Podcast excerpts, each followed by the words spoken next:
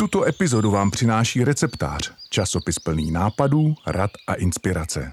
Vše o vašich zálibách najdete také na ireceptář.cz. Krásný zelený den, milí posluchači. Vítám vás u další poradny podcastu i receptář do ucha. Opět tu vítám Janu Bucharovou, bioložku a dlouholetou spolupracovnici časopisu Receptář, která dnes bude na vaše otázky odpovídat. Dobrý den. Dobrý den. Jano, tak jak to teď vypadá u vás na zahradě? No pěkně, jaro přišlo, všechno krásný. Akorát eh, zrovna dneska ráno se nějak eh, prolomilo sklo mezi skleníkem a kachníkem. Do skleníku mi vlez kohout a rozhrabal všechny salátky. Aha. Že někdy je to marnost. Ale tak žádnému zvířeti se nic nestalo. Ne, to je hlavní, nestalo, to je pravda. Kachny jsou v pořádku, slepice taky. A teď k otázkám, které jste nám poslali na adresu poradna zavináč ireceptář.cz. Dá se podle nějakých plevelů poznat, co mi na zahrádce chybí nebo co v ní přebývá? Podle plevelů planých rostlin orientačně ano. Výskyt těch rostlin závisí vždycky na více faktorech, ovlivňují to i jiné věci než složení půdy, ale zvlášť některé rostliny se jako takové indikátory e, běžně používají. Většina zahrad má tu půdu mírně kyselou, tak tam často roste bršlice kozí noha, dobře známá, jaterník podléžka, krásně květoucí pod stromy. Potom na opravdu hodně kyselé půdě poroste sám od sebe vřez obecný, borůvka, brusinka, smilka tuhá a takovou půdu má na zahradě málo kdo. Ale můžeme eh, docela dobře odhalit, jestli je bohatě zásobená dusíkem, protože pokud se tam daří kopřivám a bujně rostou kopřiva dvoudomá i žahavka, tak patrně toho dusíku máme v půdě hodně. Sice plevel, ale když si ji natrháme a uděláme z ní hnojivo, tak je výborným posilujícím prostředkem pro rostliny. A znamená to teda, když někde roste kopřiva, tak tam bych si měla udělat třeba záhon? Může to znamenat, že přímo na tom místě je hodně dusíku, ale může to taky být náhoda, že vlastně na celé zahradě poměrně dost a zrovna tady ta kopřiva jako má možnost růst, ale to místo bude vhodné, i když eh, z hlediska jen obsahu dusíku a to není všechno. Že? Třeba ta půda by mohla být docela utužená, což kopřiva snese, ale eh, pro zeleninu by to dobré nebylo takže záleží, záleží i na tom. Ale určitě na místě kopřivy je dost živin, proto se používá jako mulč nebo se z ní dá vyrobit hnojivo. A když je dostatek všech živin, tak často na to poukazuje třeba pampeliška, pupenec nebo jitrocel. Jaký je rozdíl mezi roketou nebo rukolou a křezem? Roketa a rukola ty názvy často zaměňují a oba většinou patří roketě seté. To je jednoletá bylinka salátová s takovou pikantní chutí, hodně rychle roste. Je to skoro nejvděčnější, co můžeme vysít jako první na jaře i na husto třeba ta semínka i centimetr od sebe a sklízet ty mladé lístky a ona znova obrazí.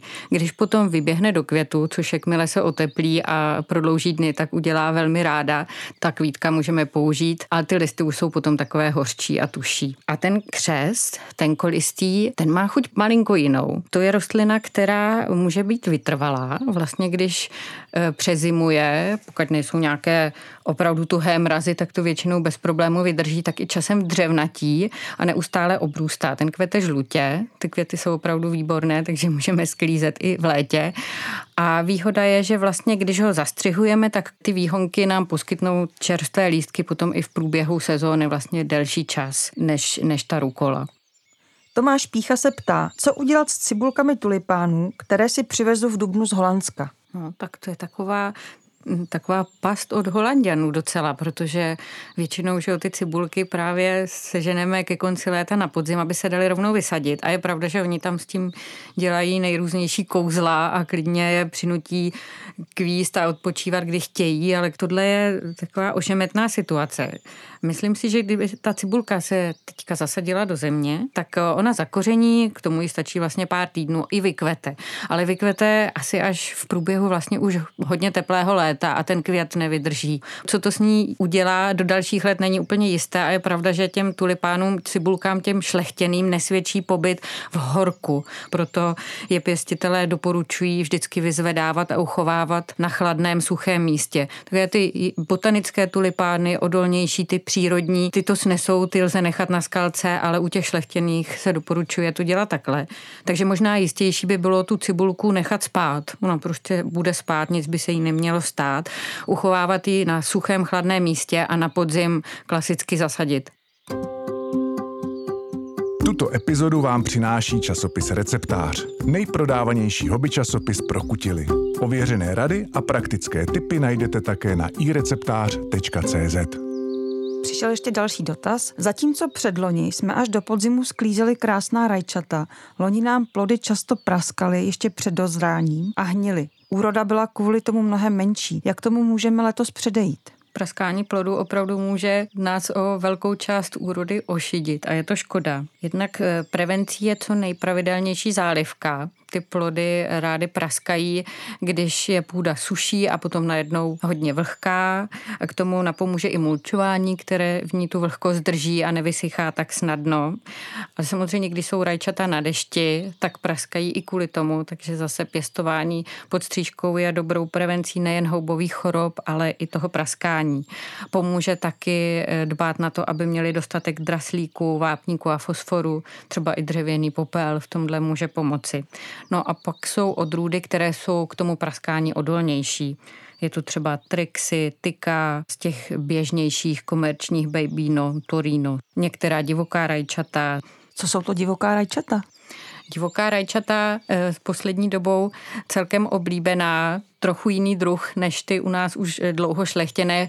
Měly by být eh, podobnější těm původním jeho americkým rajčatům. Pěstují se většinou jako keříková, měla by lépe odolávat houbovým chorobám, ale záleží taky na odrůdě a na druhu. Ty plody jsou hodně malé, takže se někdy sklízejí spíš jako viná réva vlastně po celých hroznech. Vyžadují dostatek prostoru, ale kdo ho má, tak stojí za vyzkoušení protože se plazí po zemi?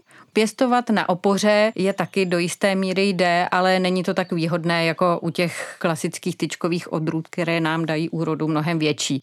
Můžu na zahradu vysít běžný kuchyňský hrách? Vyroste? Pokud je v pořádku, není nějak hodně starý, anebo není napůlený poškození, tak většina vyroste. Vlastně používá se doma i na klíčení, lze z naklíčených připravit tradiční pučálku anebo i sklízet výhonky.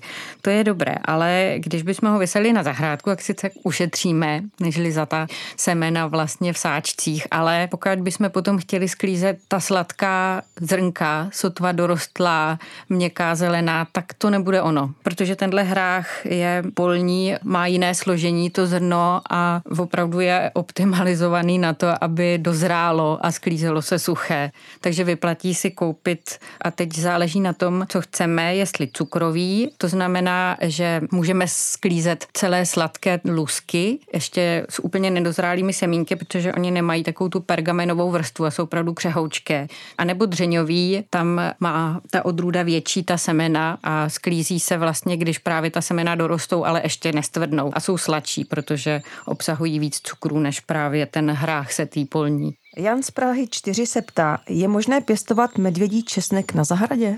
Je a je to určitě hodně dobrý nápad mít ho po ruce, vždycky pár čerstvých lístků, protože někdy to plenění těch přírodních porostů je takové smutné a na zahradě se mu dařit bude, je možné koupit semínka nebo třeba i v přírodě semínka sklidit, těm rostlinám neublížíme, nebo v zahradnictví i zakoupit cibulky, kde máme jistotu, že je to vlastně z jejich jako produkce a ne někde vyrýpané.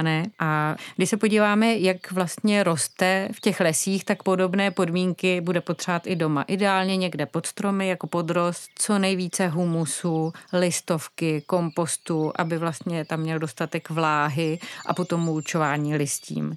Pokud se nám podaří najít místo někde, kde třeba jde přepad ze střechy nebo z jezírka, aby měl hodně vláhy, je to ideální, a nebo za suchého jara je potřeba ho trochu zalít. Ale teď třeba bylo natolik deštivo, že, že to ani není potřeba a když má vlastně hojnou tu nastílku, to listí, to tam můžeme i nechat které opadá z toho stromu a on si tím cestu prorazí. Ale určitě je to skvělý nápad a přimlouvám se za to pěstovat ho na zahradě a sklidit si vždycky pár čerstvých lístků, které potřebujeme.